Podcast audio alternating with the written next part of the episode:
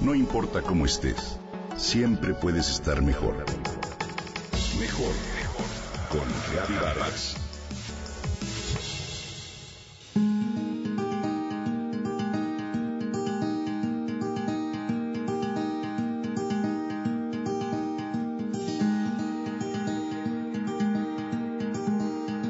La felicidad es algo superfluo, momentáneo e incluso inalcanzable para el pensar de muchas personas. Sin embargo, hoy la ciencia la ve como algo más que un asunto hedonista y la aborda desde una perspectiva holística. Un estudio realizado por la agencia JWT Intelligence, que entre otras cosas pronostica las tendencias de mercado, revela que la conexión implícita entre salud y felicidad cada vez es más clara. Sentirte feliz en realidad se debe a una mezcla de sentirte bien, pero sobre todo sano. Y muchos lo hemos experimentado. Lo que inquieta es que cuando tenemos salud la damos por un hecho. Nos alimentamos mal, no hacemos ejercicio, dormimos poco, en fin. De manera inconsciente creemos que así será para siempre. Como dice el proverbio chino, es curioso el hombre, se pasa la mitad de su vida gastando su salud y la otra mitad recuperándola. Se sabe que descuidar la salud tiene un costo, no solo en el bienestar físico, sino también en términos de felicidad, afirma el doctor Talben Shahar, experto en psicología positiva. La cuestión es que esta verdad no acaba de penetrar en la conciencia colectiva. Por otro lado, nos enfrentamos a la amenaza real de la armonía como algo inestable.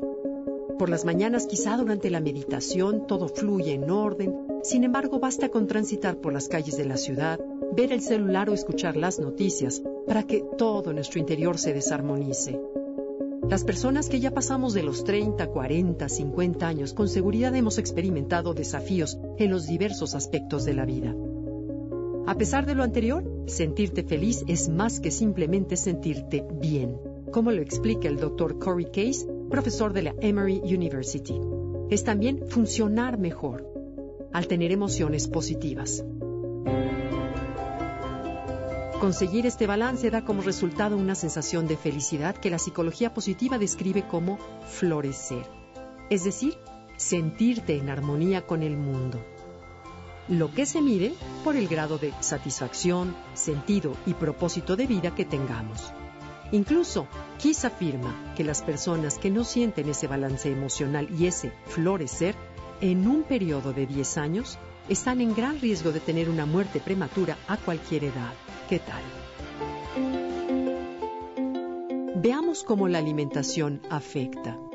En el estudio de JWT, el Dr. Drew Ramsey de la Columbia University afirma, ya hay una serie de estudios que básicamente concluyen lo mismo. La gente que lleva la dieta moderna, comida chatarra, azúcares, carbohidratos refinados, carente de nutrientes, tiene un mayor riesgo de depresión, ansiedad y déficit de atención. En contraste, recomienda una alimentación rica en carbohidratos complejos, grasas sanas, vitaminas, minerales, que estimulen los neurotransmisores de la felicidad como la serotonina y la dopamina. Además, las investigaciones muestran que una persona optimista es 50% menos propensa a sufrir un ataque al corazón. Por otro lado, una mente con estados negativos como depresión, ira, ansiedad o hostilidad puede incidir en la salud cardiovascular. Por lo anterior, es que en la publicidad ya vemos palabras que se asocian a muchos productos como salud, amigos, gozo, actividad, energía, familia, bienestar, felicidad, longevidad, paz, condición física y demás, que nos seducen a comprarlos. Ser feliz es una decisión, una decisión sobre la actitud, el estilo de vida, la alimentación, la forma en que llevamos nuestras relaciones y el cultivo de nuestro crecimiento interior. En suma, en cada persona está el poder de experimentar en carne propia lo que se siente ser feliz por dentro y feliz por fuera.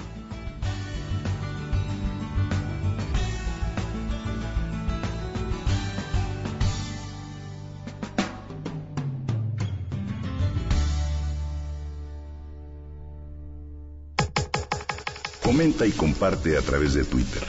Gaby-Vargas. No importa cómo estés, siempre puedes estar mejor. Mejor, mejor. con Gaby Vargas.